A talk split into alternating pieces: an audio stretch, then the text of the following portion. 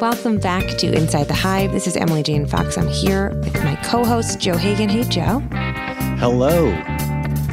What is it, week three of the year 2023? Feels like we've already been deep into this year.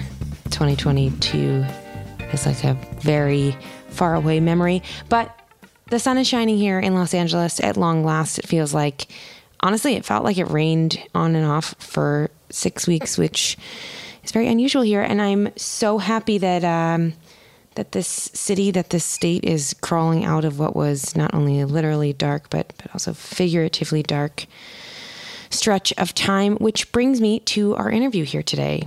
Joe, you are talking to someone who is boots on the ground, who's who's deep in the mess of what's been happening here in California today. Is that right? Yes, we're talking to Yana Garcia. She is the 38 year old head of the California's EPA, Environmental Protection Agency, and um, she's sort of somebody that's been at the avant garde of environmental issues in California uh, for the last few years. She, before this, she was the Deputy Secretary of Environmental Justice, Tribal Affairs, and Border Relations, which ties together quite a lot of California issues. Um, and I thought of her to come on the show. I'm excited to have her because what was it? Three months ago, California's main issue was droughts and power, mm. right? Flash forward, it's flooding and mudslides. Um, previous to this, people thought about fires and uh, you know the sun being blotted out of the sky in San Francisco, and you know, I mean, the extreme nature of weather in California, as you well know, is just a part of life there.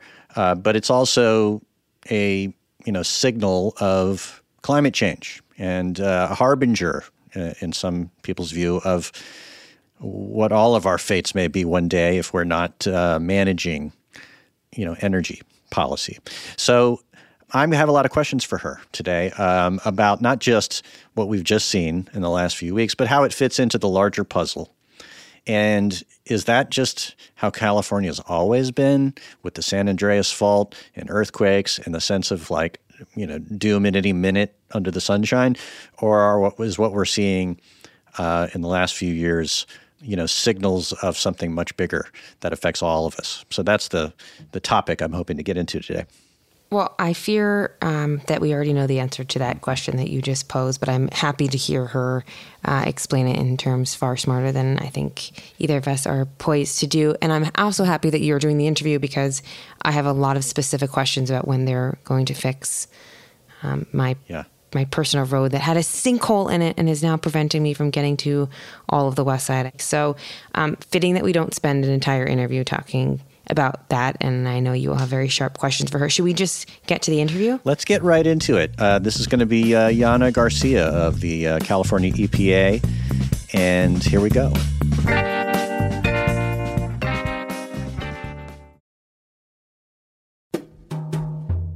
Hi, it's Radhika Jones, editor in chief of Vanity Fair. If you love digging into the week's political headlines, subscribe to Vanity Fair our reporters take you behind the scenes of some of the biggest stories from the campaign trail to the halls of Congress. Just for our Inside the Hive listeners, save 15% on a yearly digital subscription to Vanity Fair with promo code POD15. That's vanityfair.com, promo code POD15 for 15% off one year of all you can read, watch, and hear.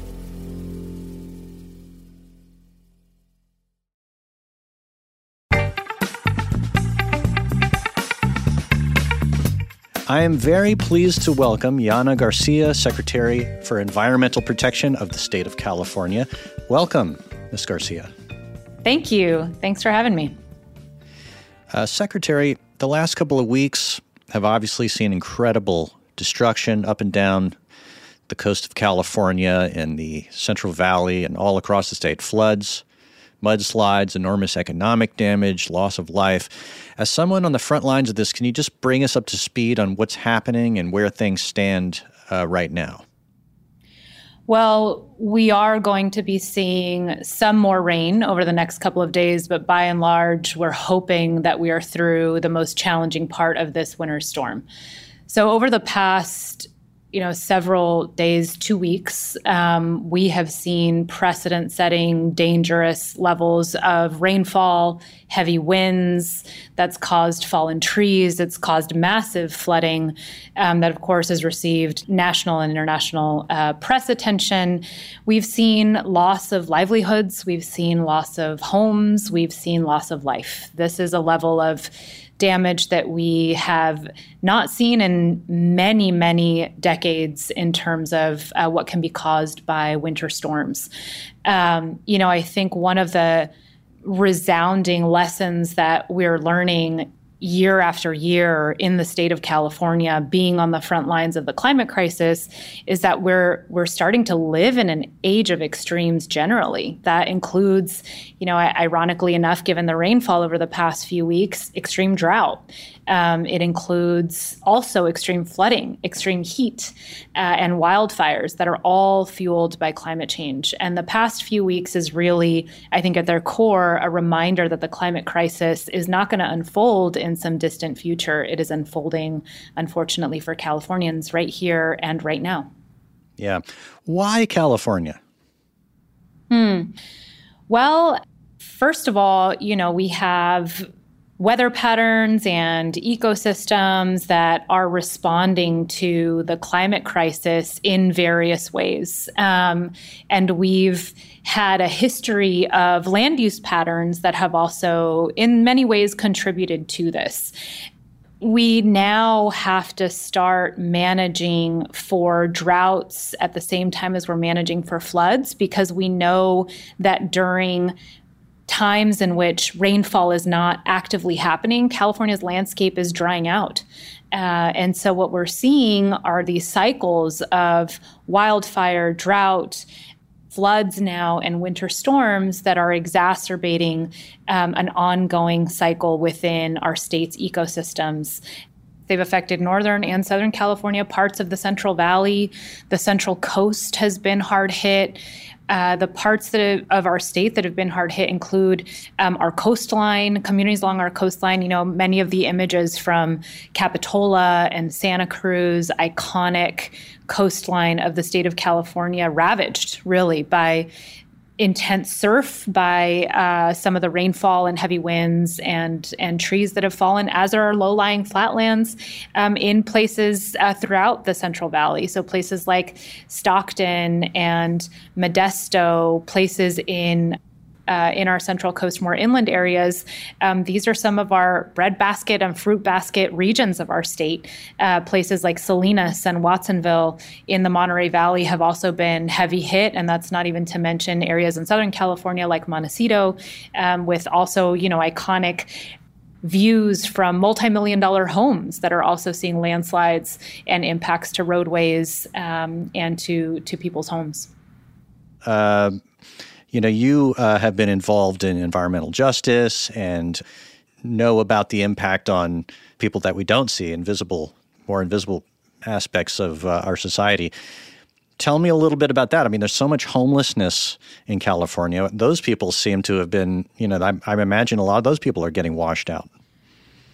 As we, yes, I think as we plan for both the need to invest in adaptation and re- our resilience capacity as well as mitigation we always have to think about the most vulnerable residents among us, right? Like what works for the masses is great, and what works for the majority of the state is great, and we have to build policy toward that, but our policy and policy implementation must be geared toward those with the most to lose um, and the most to lose most quickly. So, yes, you mentioned our houseless communities, um, folks who need to find immediate shelter. Um, it's not a matter of you know staying home. It's it's where can you find shelter? Um, have shown us that our investments in resilience capacity at the local and regional level are critical.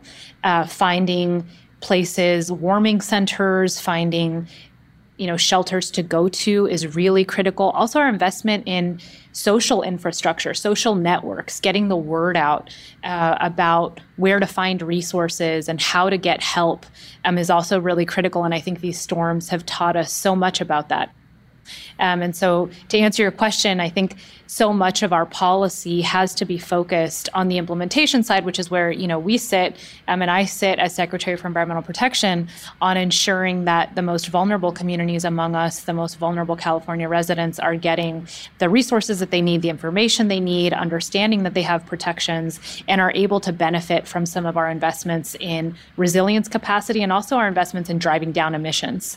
We've long focused uh, much of our work on the policy implementation side uh, in driving down emissions from disproportionately burdened communities. And these are the same communities that are suffering some of the biggest impacts from the extreme weather that we're seeing, as well as from ongoing air pollution and the health impacts associated with that. Yeah.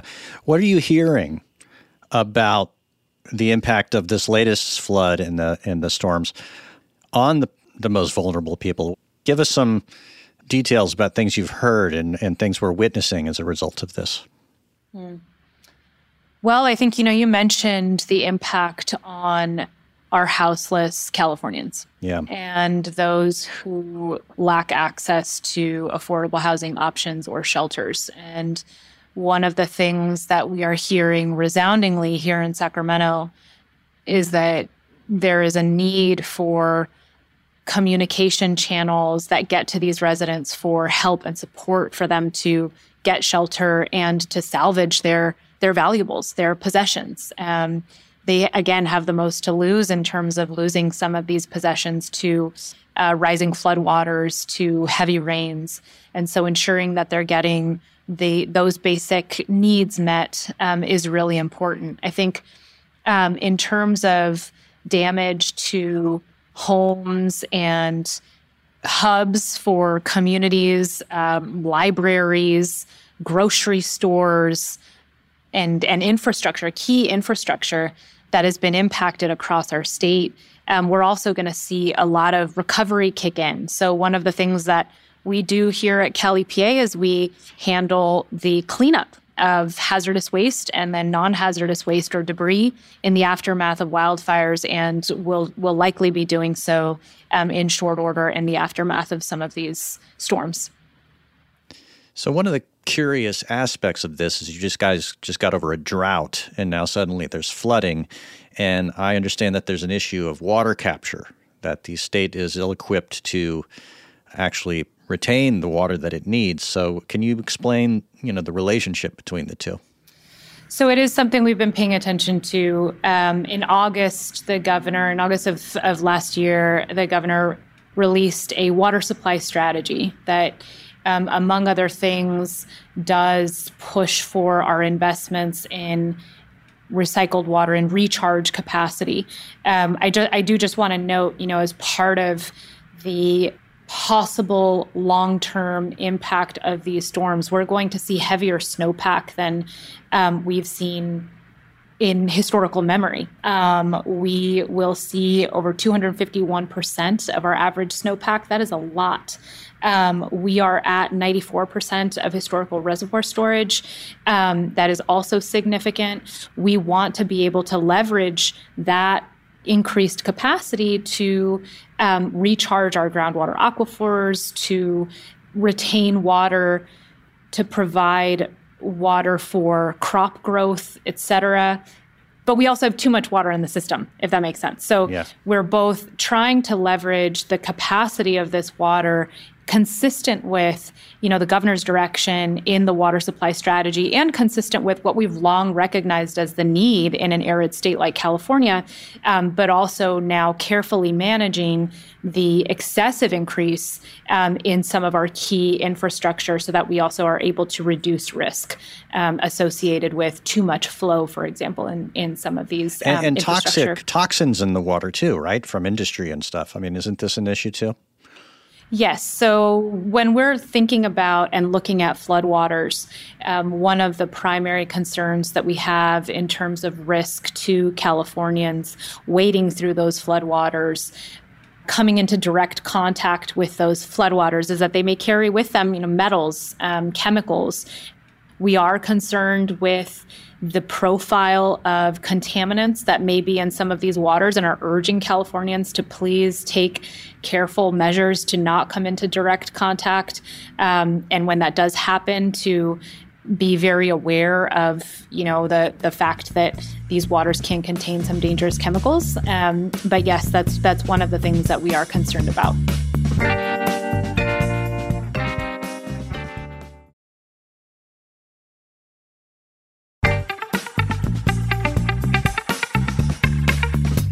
So, before you had this role as Secretary of the EPA in California, you were the Deputy Secretary of Environmental Justice, Tribal Affairs, and Border Relations, which encapsulates quite a lot in California. And before that, you were a lawyer for a nonprofit called Earthjustice, uh, which brings lawsuits against different corporations trying to protect people from environmental harm, whether toxins or what have you. I wonder if you could tell me a little bit more about uh, what environmental justice kind of means generally and for you in the context of what we're seeing now? I think at its core, environmental justice means that one's race, socioeconomic status, zip code should not determine the level of pollution to which they are exposed. Right. Um, you know, we can trace uh, a lot of environmental injustices, uh, unfortunately, to expropriation of indigenous people off their land, um, to redlining practices that were all too common for too long, that put uh, communities of color at the intersection of of poverty and pollution, um, intentionally so, um, in, in many of our cities um, and regions, not just here in California, but across the nation. Um, so, environmental justice is the effort to make sure that we're remedying this long, persistent historical inequity um, that continues to show itself in so much of how people experience pollution burden and access to some of the benefits of our transition into a renewable energy economy, um, away from a carbon intensive economy, and into a more just and resilient future. Yeah. So, can you give me an example of like what is the front line of that fight today for you? Well, a couple of things come to mind. One is um, there has been some progress made and a lot more work to do in terms of ensuring that all Californians have full access to clean, safe, and affordable drinking water. Uh, this is a, a, challenge that you know persists in in urban areas, um, in unincorporated uh, urban adjacent areas and in rural communities in California. And so we have taken on the challenge of ensuring that Californians have access to clean, safe, and affordable drinking water as part of our adoption of the human right to water here in the state. And so I think that's probably one of the primary areas in which environmental justice considerations come up. Um, the other that's coming to mind, maybe most presently right now um, in the context of the storms, is ensuring that you know communities of color and low income communities vulnerable residents are also not subjected to increased risk of exposure to hazardous waste and toxic materials. And we see this happening with, um, you know, industrial facilities that are in operation, with historical cleanup facilities, with brownfields, in agricultural communities with chemical um, uses in in the agricultural industry, and that's not just the case for us here in California. Again, that's the case, unfortunately, in the nation and and across the globe. So I think those are two of the issue areas where this comes up um, most often and that come to mind most immediately um, in terms of environmental justice issues. Yeah. So, in terms of this latest disaster, how can you quantify the damage that's been done economically? Have you have you guys talked about that in the state level? You know, I don't think that we have solid numbers right now on the damage economically. Um, I'm sure that that will be forthcoming, but I will say that in terms of the damages caused by climate change, this is an issue that, as I'm sure you're aware, is the subject of congressional hearings. It is an issue that is the subject of a lot of work that not just California is involved in, but our municipal governments, county governments, um, sister states are involved in, really holding polluters to account for some of the damage that has been caused by the climate crisis and potentially the knowledge that some may have had about that climate crisis as it was growing. And um, that's an area where I think we'll probably see more activity. But in terms of these particular storms that just took place right now at the end of the month of December and into January, I don't think we have, um, to my knowledge, solid numbers on what the what the damage has been caused. Well, let's go back to what you just said. There are, you know, uh, specific bad actors that you're, you know, you're going to to confront in one way or another, or try to bring to justice for exacerbating climate damage. Um, who? Who, who are in California? Who, who can we look to? Yeah, well, you know, I think that this governor has made no secret around the need to bring big oil to the table, and mm-hmm. and um, I won't go through the list of who exactly those actors are, but um, I think we can probably think of the the top three that come to mind at least. Mm-hmm. Um, but you know, I think there's an opportunity as residents as members of you know a collective body politic to hold those who are most responsible to account and ensure that you know not all of the the recovery falls on the backs of hardworking Californians or hardworking Americans or hardworking global citizens you know, I think that there are a lot of, you know, profits that have been reaped, um, not only by uh, industry over the past several decades, but also in recent price increases that we've seen that were problematic that again you know the governor and and many of our legislative colleagues have made no secret about wanting to address. But um, we want to be able to hold folks to account to make sure that Californians are protected moving forward and that Californians are not suffering the impact of, frankly, greed um, that causes and exacerbates the climate crisis.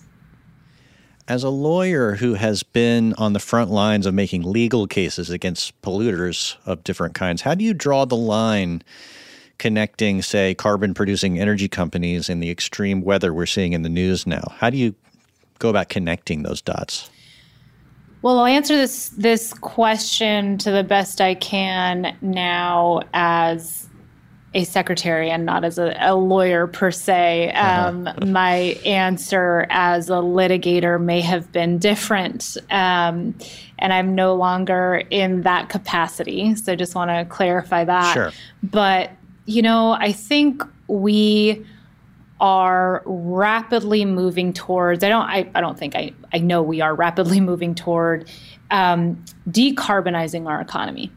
And that is multifaceted and um, is not necessarily a one size fits all approach. We are um, certainly cognizant, after all, you know, our, our economy is significant, um, to put it mildly, certainly yeah. cognizant of the need to maintain the thrust of California's economy and economic growth to maintain that as a focal point of our climate policy, frankly. And I think we've shown that you can have good climate policy and have economic growth at the same time.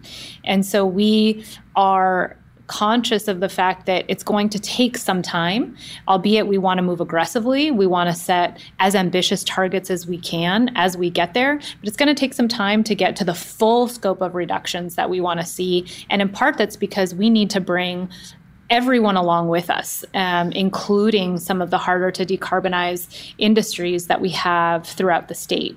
So, is there a line between the ongoing persistence of greenhouse gas emissions and some of the damage? You know, I think we're looking at mitigating and bringing down, reducing our emissions as fast as we can, while we are also investing in our resilience capacity, investing in infrastructure, and investing in local and regional systems that will help Californians stay safe in the new climate reality that we're facing. So, Secretary Garcia, you're 38 years old. You grew up in California. You are a Californian uh, by extraction, by birth. And I wonder You know, has it always been like this in California from your perspective of somebody who's grown up there? Has it always been this uh, these kinds of extreme weather events, or have they changed over time? What what's your personal perspective?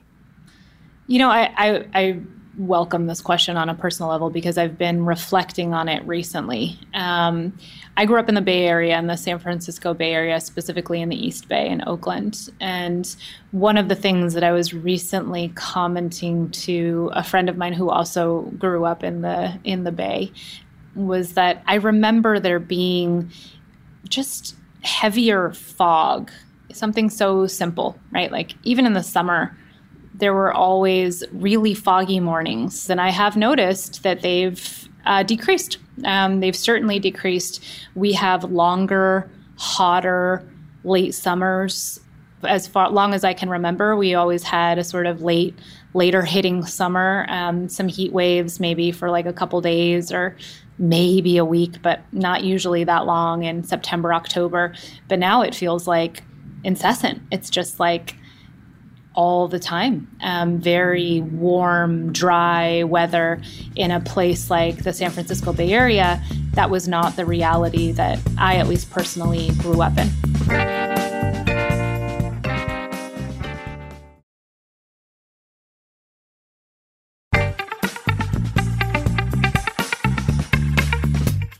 And is there some sort of scientific explanation for the reduced fog? Is it just that California is getting drier? Is it dehydrating? Well, you know, as I think I mentioned at the at the top of the interview, our, our state climatologist has reinforced the fact that when it's not actively raining in our state, it continues to be extremely dry. And our climate and our lands are drying out. And so that's, I guess, on a macro level, that is something that I think many Californians are likely experiencing in their lives, in their day to day lives. And if we stop and reflect um, on the weather patterns that maybe some of us who grew up here experienced as in their youth, um, that would probably be a, a general observation. Of course, many, too many of our communities, including many of our tribal communities in the northern parts of the state, have experienced directly what it looks like to see a receding water line um, and what that means for fish species upon which they might rely for um, subsistence fishing, but also for cultural uh, livelihood and and um, and identity. And so I think that that's something that many Californians are are facing. Yeah. Well, I, I, was driving through the Central Valley recently, and I noticed all these signs asking Gavin Newsom to uh, open up the, um, you know, they want him to open up the dams and give them more water because you know there's generally water uh, flowing towards Los Angeles, California, has become like it's been a political issue for a long time, obviously. And I imagine uh, that given the climatological extremes that you guys are experiencing, and that's making that the politics of water uh, become more acute. Yes, I think that's that's certainly correct. And you know, this rain has provided much needed water to our state as as we find ourselves looking forward to um, ongoing drought cycles, and it has offered us opportunities for again groundwater recharge and for um, groundwater recharge specifically that helps farmers. And I want to be clear that you know this this administration has invested more than $8 billion in modernizing our water infrastructure and the management of our water systems, um, in part to be able to leverage the benefit that we get from heavy rainfall such as this. Um, I think we are facing some, you know, conditions that we did not quite foresee that are um, pretty unprecedented, but those investments are still key to making sure that we're able to leverage the benefit of these rain events, of these um, uh, wet cycles, if you will, and be able to provide water where it's needed across our state. Yeah. Because, and the implication here is that this is the new normal. Yes, this is the new normal. These cyclical droughts increasingly heavy winter storms and unfortunately the need to protect ourselves against wildfires are the new normal for the state of California. And look, we're we're only going to get through it together. We are only going to get through it if we all maintain the north star of drastically reducing our emissions as much as possible to contain the crisis to what it is and be able to invest in the resilience capacity of our communities and our regions, our diverse regions across the state. Yeah. I Man, I have to say, I mean, maybe this has always been true to some degree, but especially now, you have to be a little bit um, fatalistic to be a Californian. You know, you have to, you sort of have to uh, accept uh, a certain amount of disruption. Or naively hopeful. um, uh, yeah. You know, I think disruption is healthy, particularly in times of crisis. And we are in a moment of crisis, and we need to be able to think differently and strategically about how we're going to move forward and step into this next chapter for all of us. Um, I am probably a hopeful op- optimist, um, but you know, I think we have to we have to bear in mind that again, we need a, a collective approach to designing the solutions that we all need to see, and we in particular need a collective approach to make sure that the solutions we design and implement work for all Californians, including those who are suffering the heaviest impacts from the climate crisis. Yeah. Secretary, I want to uh, sort of end on a, on a little bit of a personal note here, which is um, I read in a profile of you uh, that you have uh, some matching tattoos on your arms, uh, that they are medicine wheel tattoos. Um, yes, that's right. And uh, tell me about what those mean and what they mean to you. Well, what they mean to me uh, are a daily reminder of remaining centered and knowing that our history, our long history as a human species, moves in cycles. Um, so, understanding that weathering the storms uh, is about seeing a new day on the horizon and a reminder that we are all interconnected. Yeah. And I guess that goes to your collective, you know, effort to try to. Uh, we just need to uh, get the oil companies uh, to feel as a part of that wheel as uh, some other. They're more into driving wheels with uh, fossil fuels than they are into medicine wheels. Um, but they're welcome uh, you know. to come join us. Yeah, and I think some of them will. They will. They will do it yeah, sooner yeah. or later. Yeah, yeah. Yana Garcia, thank you so much for coming on Inside the Hive. Thank you. Thanks so much for having me, and I hope to talk to you again sometime soon.